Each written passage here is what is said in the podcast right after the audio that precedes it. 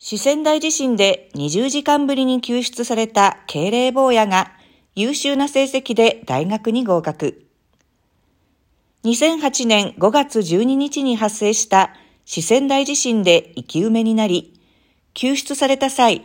兵士に向かって挙手の敬礼をした男の子、老宗君を覚えているだろうか。当時3歳だった老宗君は、四川大地震で被災した北仙県の瓦礫の下から20時間以上ぶりに救出された。左腕に怪我を負っていた老宗君は、担架代わりの木の板に乗せられて運ばれた際、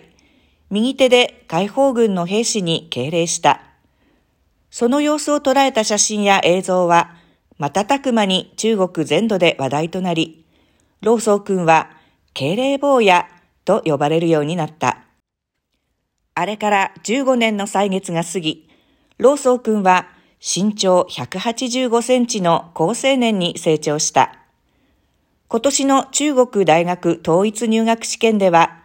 637点という優秀な成績を収め、四川省でトップ30に入った。父親の老高東さんは先頃、取材に対して、息子は北京大学や清華大学、中国人民大学などからオファーをもらっており、現在、ほぼ北京大学に行くことを決めた、と話した。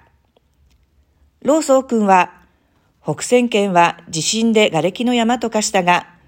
多くの人の愛が希望の花を咲かせてくれた。無数の人々の無視のサポートのもと、北仙県は復興を遂げることができた。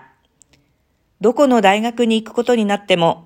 どの都市に住むことになっても、感謝の気持ちを忘れず、勉強に励み、